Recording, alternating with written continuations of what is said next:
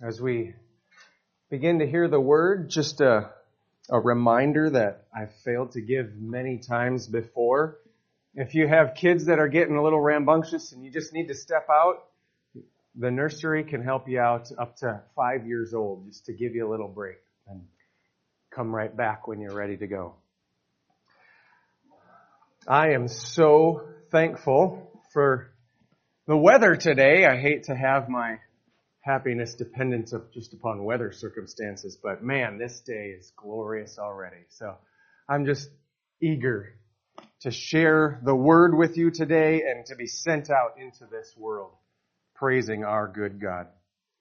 Our word today comes from 1 Peter. We've been here for a couple of months now. 1 Peter chapter 2 verses 13 through 17. 1 Peter chapter 2 verses 13 to 17. Our Lord writes through Peter, Be subject for the Lord's sake to every human institution, whether it be to the emperor as supreme or to governors sent by him to punish those who do evil and praise those who do good. For this is the will of God. That by doing good you should put to silence the ignorance of foolish people. Live as people who are free not using your freedom as a cover up for evil, but living as servants of God. Honor everyone. Love the brotherhood. Fear God. Honor the emperor. This is the word of the Lord. Thanks be to God. Before we hear how God wants us to receive this, let's bow our heads and pray that He would open our hearts. God, these are hard words for us today. Kind of shocking words for us after a couple of months of just unfolding this beautiful news of salvation and our identity in Christ to hear this word will be difficult for some hearts. So I pray that you would soften every one of us and see how you are at work by your Spirit to make Christ known in our lives. May this word inspire us to offer our lives as a living sacrifice, holy and acceptable, pleasing to you, Father. Make yourself known through this word now and send us out of here on fire to be servants of the living God. Amen. In 1782, just a few short months after General George Washington secured an incredible surrender from the most powerful empire on earth. Many of his continental officers were clamoring for him, urging him to accept the crown as the new king of America. They schemed many ways to try to trick him into it or pull him into it, make it irresistible to him, and he pushed it away. He refused. He was appalled at such a notion. Saying, denying it immediately and saying, don't bring it up again. I want nothing of it. He just wanted to go home and live in peace. That's what the revolution was all about. Leave us alone so we can make our own decisions and live in happiness. But the new nation did need some leadership, so after a little while, he did finally agree to a very limited power presidency. Instead, that which he would depend on so many others to fulfill their roles. Up to this point, he had trusted Thomas Jefferson's pen to craft words to inspire independence. He leaned on Madison's genius to create a constitution of limited powers and shared authority. He looked to Hamilton to help guide economic policy. And then in a move more astounding than him rejecting the monarchy, George Washington, after his second term, stepped down voluntarily and handed off the presidency to John Adams. Though the world clamored for him to step forward and take leadership, Washington stepped away and submitted his position to another leader setting a pattern that would now continue today, nearly 240 years later. George Washington could have owned the world. It was all right there for the taking. But instead of using, instead he used his authority to lift others up so they could enjoy the same freedom that he had. He rejected taking glory for himself and made it possible for others to share with him. Now as we read this word about submitting to government, subjecting yourself to government, you may wonder what in the world George Washington rejecting the monarchy has to do with that. We're not like George Washington, offered this great power. We're just ordinary men and women trying to get through life, oftentimes having to put up with a really frustrating government. And remember too that Peter is writing to Christians who've been pulled up out of their homes and taken to strange cities to live in unfamiliar places, beaten and mocked for their faith. And now he's telling them to submit to the very people who are ruining their lives. What does Washington's rejection have to do with this? Well, recall that just a few verses before this, what did Peter refer to Christians as? A royal priesthood. A royal priesthood. We are heirs to an eternal kingdom that has authority over all the earth. Jesus said, all authority in heaven and on earth has been given to me, and now he's working that through all of us to make more kingdom citizens. Paul says we are ambassadors of this amazing kingdom, this powerful kingdom. In Christ, we even have authority over angels to command angels. We have greater authority in Christ than George Washington was ever offered. And so with that, you can imagine that some people are thinking, if we're a royal priesthood, why are we putting up with this treatment? We have authority over angels. We don't need to submit to Caesar. Rome needs to submit to us. But that's not how God's kingdom is going to take this world. Instead, Peter is calling us as free servants of God to give honor to everyone as to the Lord. He's not just telling us to put up with trouble until Jesus gets back, but to use your freedom in Christ to go into the world and serve to make Christ known in a different way than the world understands. Submission isn't about shaming yourself, becoming a doormat, laying your life down as though you're, you have no value, you're worthless, and letting people walk all over you. Submission is voluntarily using your freedom to honor others, looking for an opportunity to lift somebody else up. This is how Christ will take over the world. Giving honor, His servants, giving honor to everyone else as He did to us. This is our mission of submission, as we're going to see in verses 13 and 14. Christians are called to go into the world, find every single opportunity to serve. And then in verses 15 to 17, he tells us that we do it not as someone's pawns in their scheme, but voluntarily with an identity of freedom. So let's look at this mission of submission that Peter calls us to in verses 13 and 14. Go back to the text. He writes, Be subject for the Lord's sake to every human institution. Whether it be to the emperor as supreme or to governors as sent by him to punish those who do evil and to praise those who do good. This phrase, be subject, means to place yourself underneath somebody else's authority. It's often used in military context to speak of soldiers who are under the authority of commanding officers. Now the Bible uses this phrase a lot just to speak of who we are under God. Submit to God. Be subject to God, the ruler of the universe. Luke uses this word a few times in his gospel to speak of the uh, demons that are subject to Jesus and the disciples' commands. They speak and the demons flee.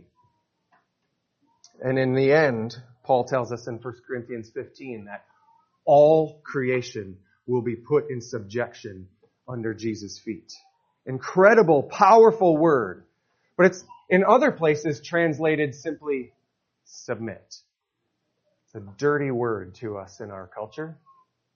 We don't like the idea of submitting. I'm my own person. I'm independent. I make my own decisions. I answer to nobody.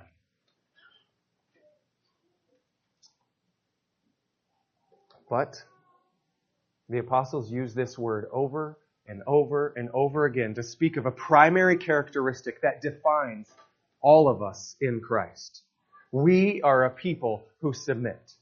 So Paul writes in Ephesians chapter 5 verse 18 says, do not be drunk with wine, but instead be filled with the Holy Spirit. Well, what does that look like, Paul? What does it mean to be filled with the Holy Spirit? And he lists five things addressing one another in psalms and hymns, singing together, making melody together, giving thanks to God in everything. And fifth, the one that he is going to stretch out over a whole other chapter, submitting to one another out of reverence for Christ. It's a primary characteristic of Christians. Being filled with the Spirit means you are marked by an attitude of submission. And Paul says it's because in everything we do, we are submitting to Christ. He's the king over everything. And so how we relate to others shows our submission to Him as the king. It's His world. He is on the throne. And every time we place ourselves beneath another authority, it's as though we are hearing from King Jesus telling us what He wants of us. This is how Peter is transitioning to a new section of his letter. The first chapter and a half so far that we've covered have just been laying a theological groundwork for us, giving us an identity in Christ as a royal priesthood, as sons and daughters of God with an eternal inheritance. And now he's getting specific. How do we live in this world as royal priests? His answer? Submit to every human institution. Though he's going to explain government order in just a moment, and then he's going to talk about socioeconomic relationships and family relationships, this is really just a catch-all statement to say, Christians, find somewhere to submit, wherever you can. Though we are royal priests, now is the time to serve. Remember in verse 11, he said we are sojourners and exiles in this world. Yes, we have royal authority granted to us in Christ. But we don't have the authority to use that just to build up our own lives for our own benefit. Now is the time to show the world something different, something better. We live in a world that's hungry for power. Everyone's fighting to get ahead. It's election season in our, in our country. And you see political ads and all kinds of news that's just one person tearing down another, one after another trying to get to the top. And even those who think they're going to use that power for good, they succumb to the pressure as well.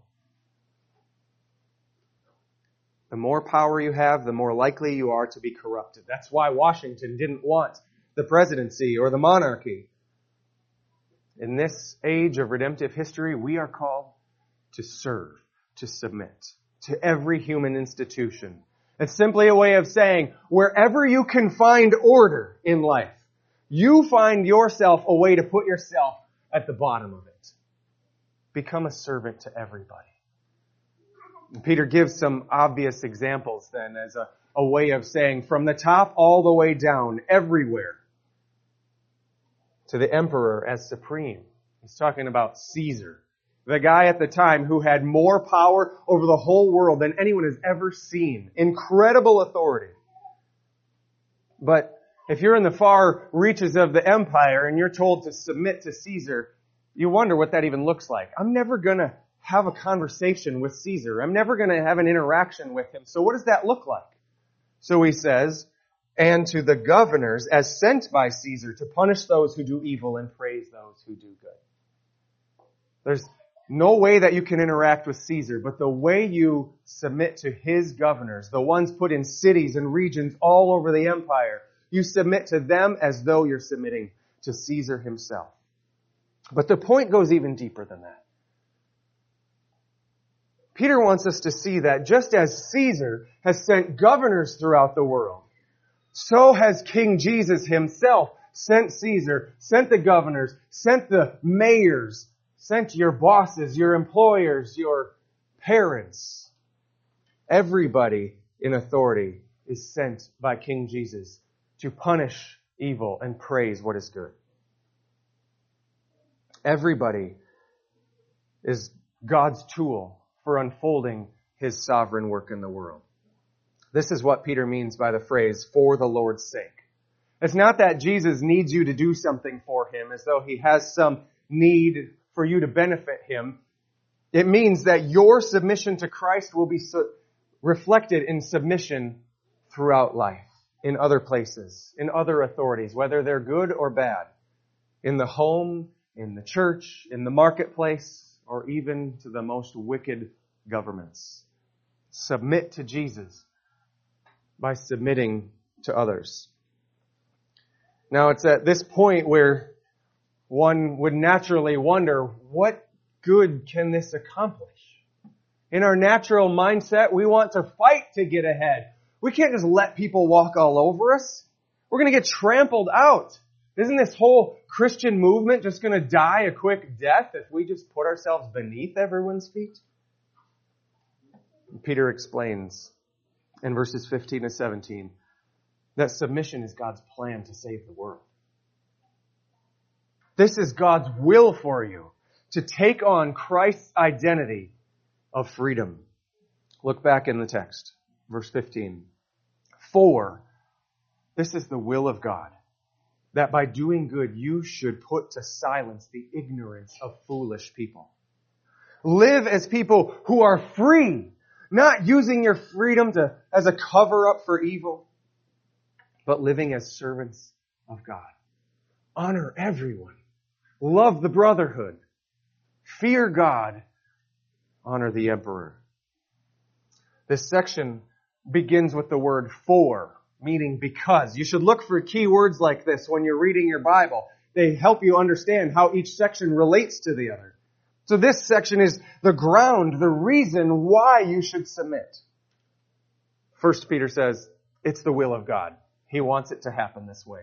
This is the way he planned for his kingdom to fill the earth. And how is that going to work? What will this submission accomplish? Well, one of two things. First, as we saw in verse 12, it could lead others to Christ. They'll see your good deeds and they'll glorify God. They'll marvel that you would do such a thing, completely contrary to the way that everybody else does it. Asking, where does this servant heart come from? Why would you volunteer to become a servant? And it will lead them to want to know Christ, and to become His and know His salvation. Or, alternatively, Peter says, by doing good, you will put to silence the foolishness, the ignorance of foolish people. They know, they, they won't know what to do with your special kind of good works. It will confound them. It makes arguments of skeptics look ridiculous. If, if there really isn't a God, if Christ hasn't really resurrected from the dead, then why are these people freely, joyfully giving themselves to serve the lowest of society, denying every natural human impulse that's common to man? Christians are called to this unique kind of goodness that goes on beyond what people can do in their fallen condition. It's a goodness that they still recognize is good. Service. But it's a goodness that can't be explained in ordinary ways. And verse 16, explains more in detail what it looks like. Live as people who are free. Not using your freedom as a cover up for evil, but living as servants of God. We know that Christ has set us free from the law of sin and death. There is now no condemnation for those who are in Christ Jesus. None. We're no longer slaves to sin, but for freedom Christ has set us free. Peter said that we're not just set free from the consequences of sin, but saved to a royal priesthood, sons of God, an eternal inheritance. We have freedom to live in a way that Caesar could only dream of. Angels are our servants. We can command angels to come to our care. Yet Peter warns, don't use that freedom as a license just to go live any way you want. Indulge in the world and brush off any correction or any instruction, any guidance. People like to say, you can't judge me. Only God will judge me. Or you correct someone in sin and they say, it's okay, it's okay. Me and God got an arrangement. Jesus died for my sins, so I'm good. It's not a big deal. But if that's how you understand freedom, you've missed the gospel completely. Gospel freedom makes you a joyful servant of God. Freedom from sin to service to God. It makes you live according to God's ways and want to fulfill His purposes. It makes you become like Christ Himself. Only the King of the universe is truly free. He can do whatever he wants. He doesn't need to listen to anyone's commands. And you know what the King of the universe did with his freedom? He emptied himself. He took on the form of a slave. He died on the cross to pay for other people's crimes. He put himself beneath everyone. And the Father highly exalted him so that all who trust in him, who empty themselves as well, make themselves a servant to everyone else, will be exalted with him above all. That's what we are called to do. Find as many ways as possible to humble ourselves beneath others. Serve them, show them through your own life how Jesus came down from heaven and became a servant. He's just living that out through you. Empty yourself for the good of others so that they, when you are exalted, they might rise in Christ with you too. This is the theme of the New Testament. Whoever keeps his life will lose it. And whoever loses his life will find it. The last shall be first, the first shall be last. Whoever humbles himself will be exalted. Whoever exalts himself will be humbled. This is the identity of Christ in you. This is what everyone who has died to themselves, put their faith in Christ to rise to a new life. This is what all of us are called to. You are called to submit. Not because you're a worthless slave that the world thinks deserves to be treated this way. No, we are called to something incredibly higher.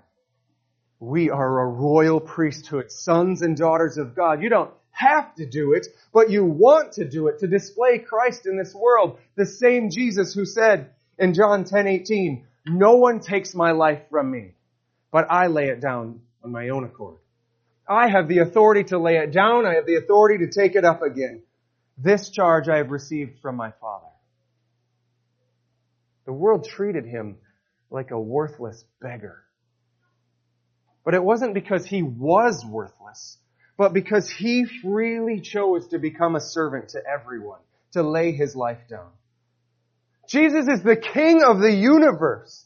Their very hearts beat in anger towards him because he spoke their heart to beat. The breath that they breathed, that they spoke curses towards him was a gift from him to live.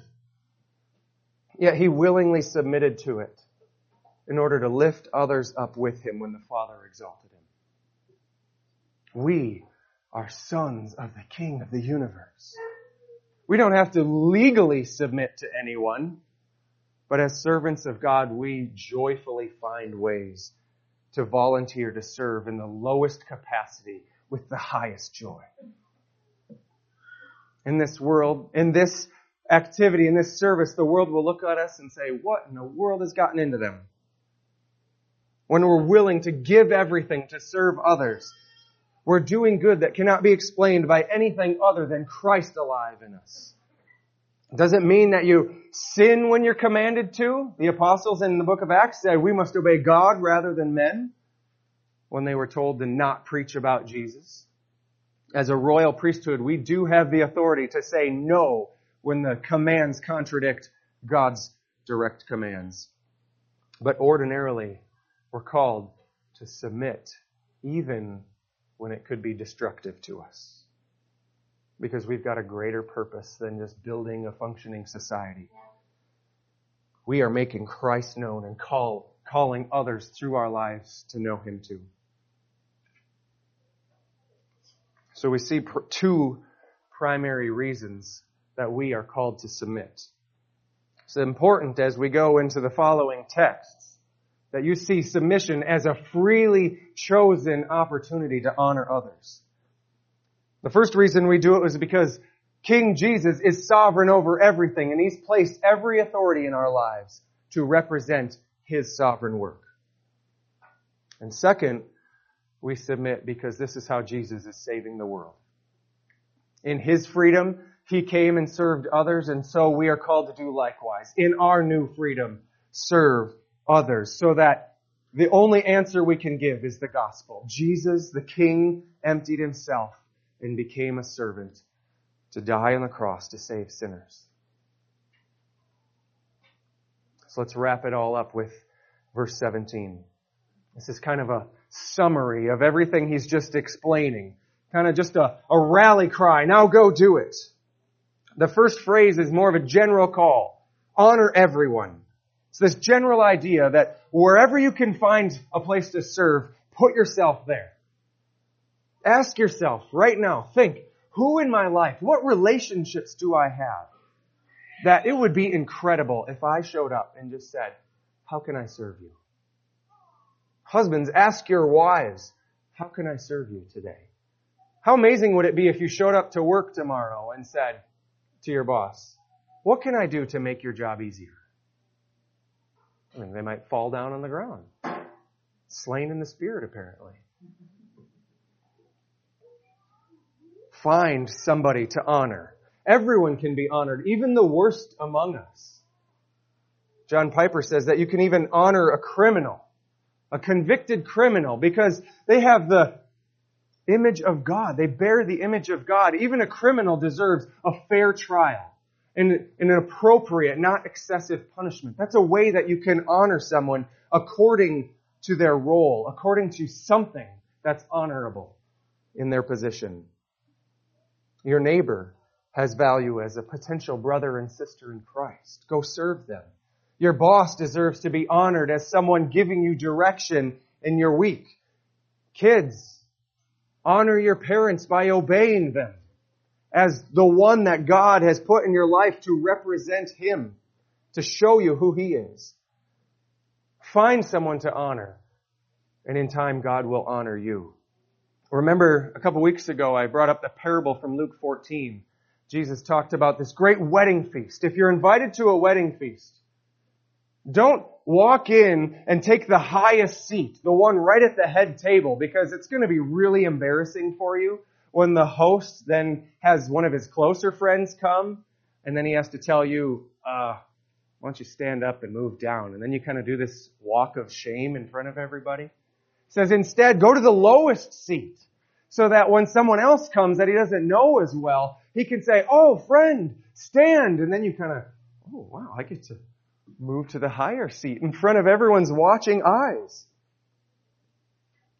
Being people of submission is just having a battle to get to that lowest seat so that on the day of our Lord's great feast, He gets to stand us up in front of all the watching nations, all the angels of heaven looking at us as He says, well done, good and faithful servant. Come, sit at my right hand that the lower you place yourself in this life, the more joyful that experience is going to be.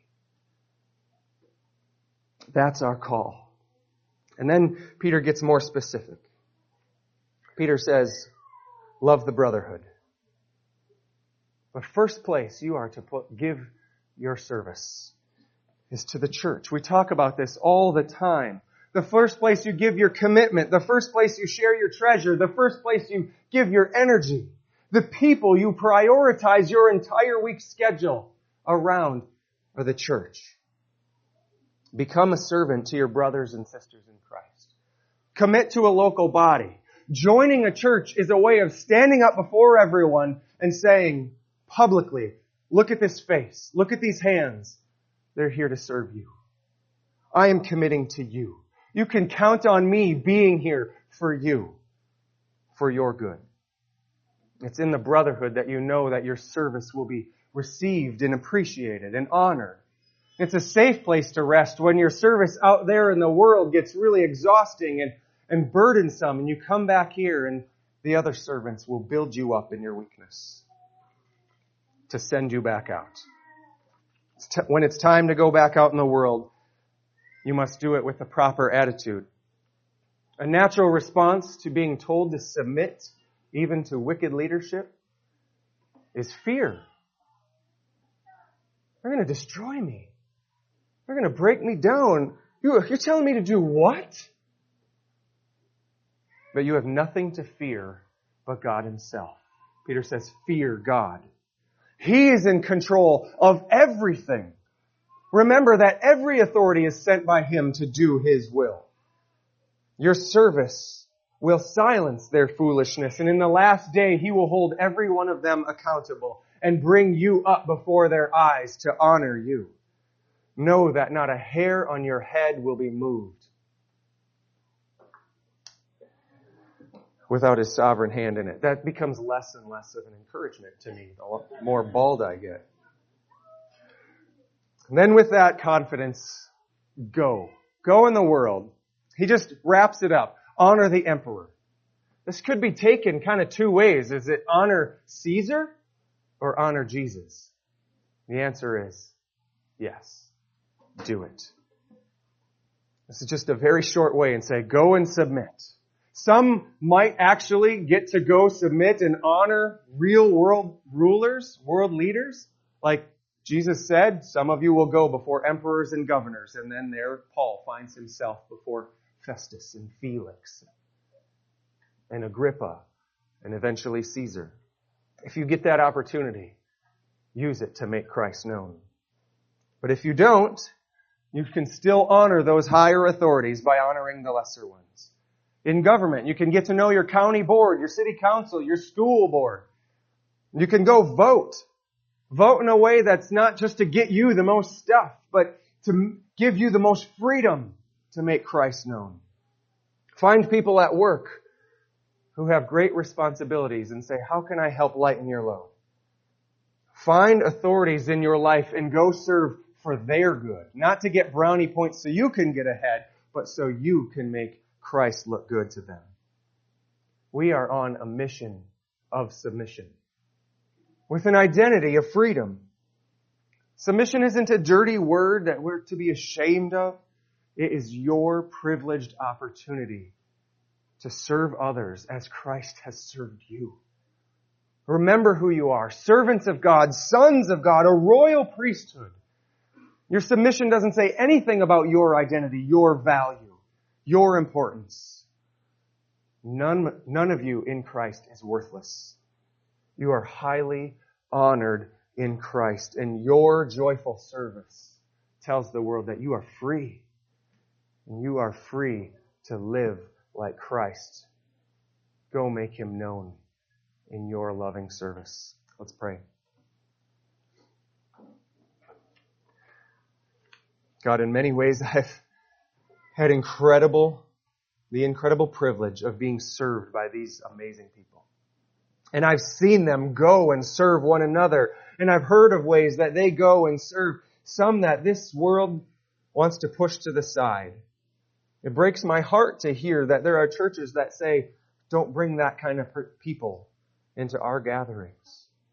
God, may we be people who run Run to those opportunities because you did that. You ran to us in Christ to make your love known, to pull us out of the darkness. Would you equip us now? Fill us and send us out as humble servants, joyful to give ourselves for the good of others, that Jesus may be exalted above all. Amen.